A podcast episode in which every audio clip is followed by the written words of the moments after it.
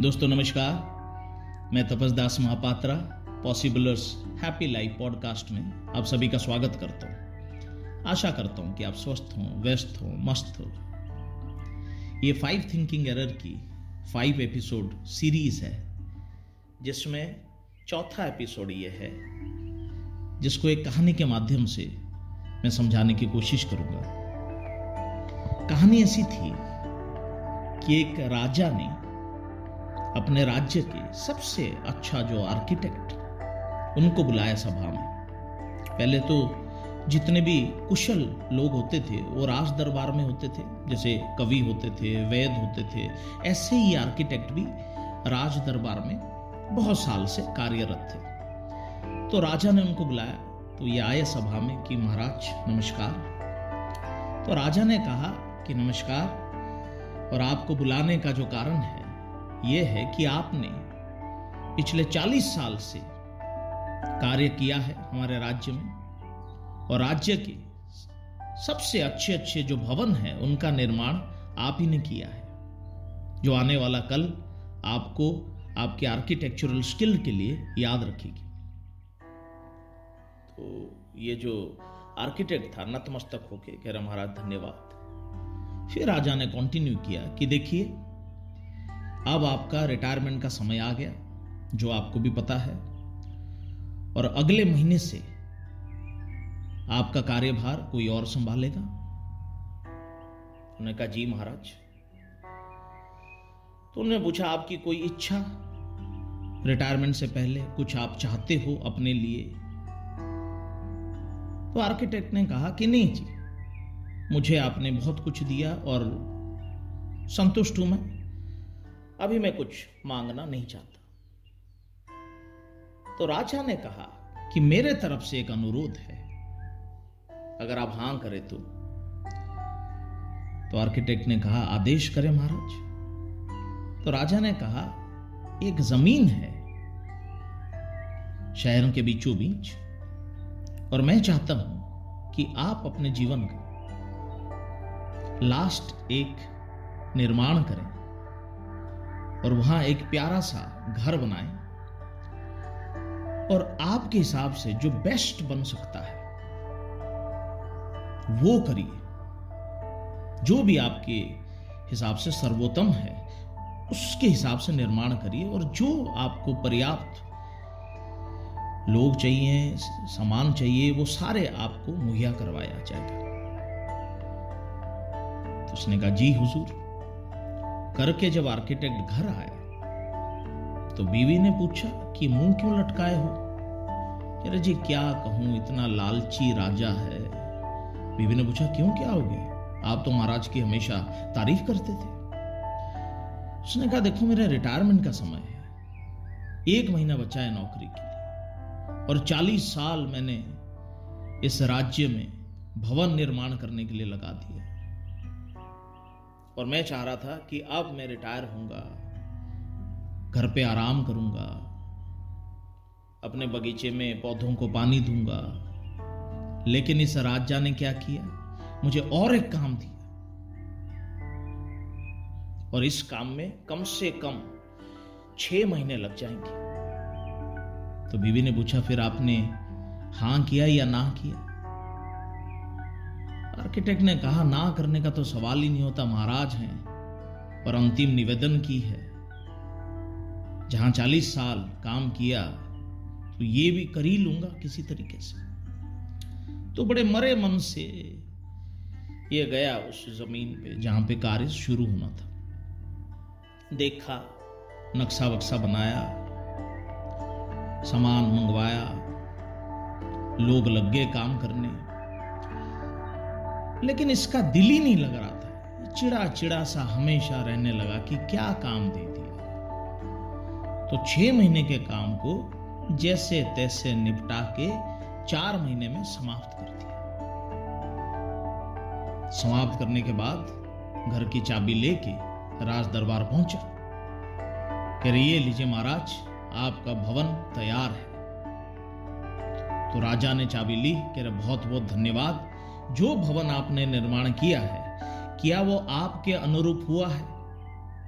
Architect ने कहा, जी हुजूर, बिल्कुल जैसे मैंने चाहा, वैसे ही भवन का निर्माण हुआ है। कह रहे, क्या आपकी जो सर्वोत्तम क्वालिटी है, आपने उसी हिसाब से बनाया है?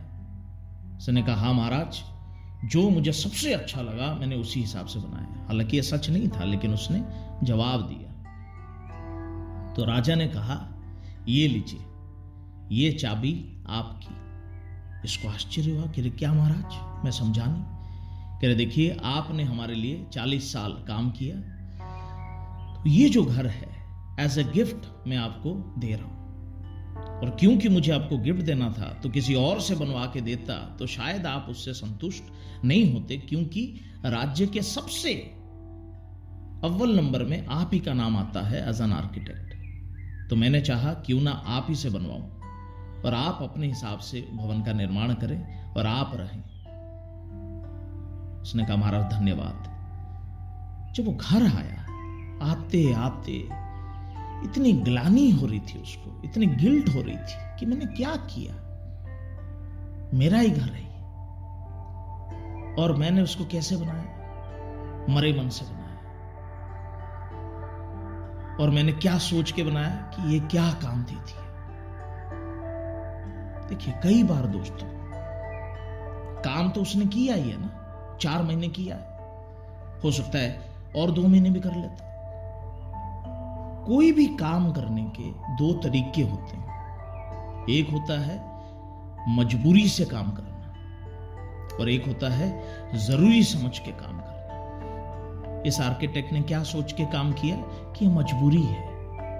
जब मजबूरी सोच के हम कोई काम करते हैं, काम तो करते ही हैं, लेकिन उसमें गुस्सा बहुत आता है, उसमें नाराज़गी बहुत है। एंड सबसे अहम बात, हम अपना सौ प्रतिशत उस काम को नहीं देते, क्योंकि हमें काम को कंप्लीट नहीं करना होता। है मजबूरी में जब हम काम करते हैं, हमें जैसे तैसे निपटाना होता है।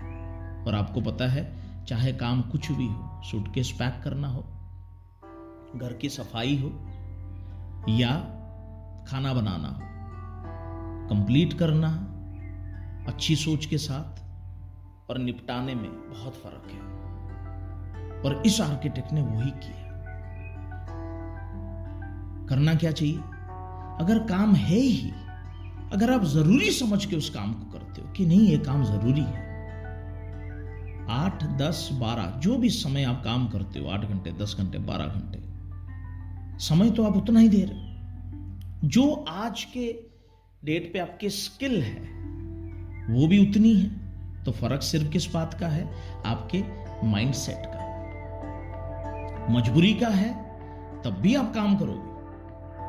ज़रूरी का है, तब भी आप काम करोगे। फ़र्क किसमें आएगा? सेटिस्फैक्शन पे हैप्पीनेस लेवल पे। तो इसलिए कोई भी काम हो, चाहे वो पारिवारिक हो, व्यवसायिक हो, सामाजिक हो, अगर आप उसको ज़रूरी समझ के करते हैं, उस खुशी का दोस्तों कोई मेजर है नहीं। वो खुशी आप जब अनुभव करते हो तो आपको लगता है कि मैंने बहुत अच्छा काम किया। किसी भी वॉलेंटरी ऑर्गेनाइजेशन में अगर आप गए हो, जैसे गुरुद्वारा है, लंगर पे, कई लोग इतनी खुशी से, इतनी रफ्तार से, इतनी सादगी से आपको खाना परोसते हैं। आपको लगता है, यार, अगर इसको पेमेंट दे के भी काम कराया जाए ना किसी को तो ये सिंसियरिटी शायद ना मिले। क्योंकि वो चीज़ दोस्तों पैसों से नहीं खरीदी जाती। ये एक सोच है। काम तो कोई भी करता है। मजबूरी से कर रहा है या ज़रूरी से कर रहा है, वो उस इंसान के अलावा किसी को पता नहीं चलता। तो मेरा आपसे कहना है, किसी को पता चले, ना चले। आपको तो पता चल रहा है कि आप उस काम को मजबूरी से कर रहे हो या ज़रूरी से कर रहे हो। तो क्या समझाना है आपको? काम अगर करना ही है तो पहले निर्णय करिए कि मुझे करना है, नहीं करना है। नहीं करना है, छोड़ दीजिए। अगर करना ही है, फिर अपना सौ प्रतिशत दीजिए। और अपने को समझाइए, ये ज़रूरी है, मजबूरी नहीं है। दुनिया में कोई चीज़ मजबूरी नहीं होती। ये एक सोच है जो हमें और लाचार बनाती है। अपनी खुशियाँ कम कराती है, हमें बेचैन कराती है, हमें मजबूर करती है कि किसी पे दोष लगाओ। लेकिन ज़रूरी जब हम सोचते हैं, हम अंदर से मज़बूत होते हैं, खुशियाँ बढ़ती हैं। काम जब खत्म होता है सेलिब्रेट करने का मन करता है। चाहे सरहद पे जवान है, चाहे गुरुद्वारे पे लंगर में बांटने वाले लोग हैं, ये ज़रूरी समझ के काम करते हैं तो उनकी काम में वो खुशी, वो सिंसियरिटी वो जज्बा झलकता है। उसको देख के हम इंस्पायर्ड होते हैं। तो यही गुजारिश है।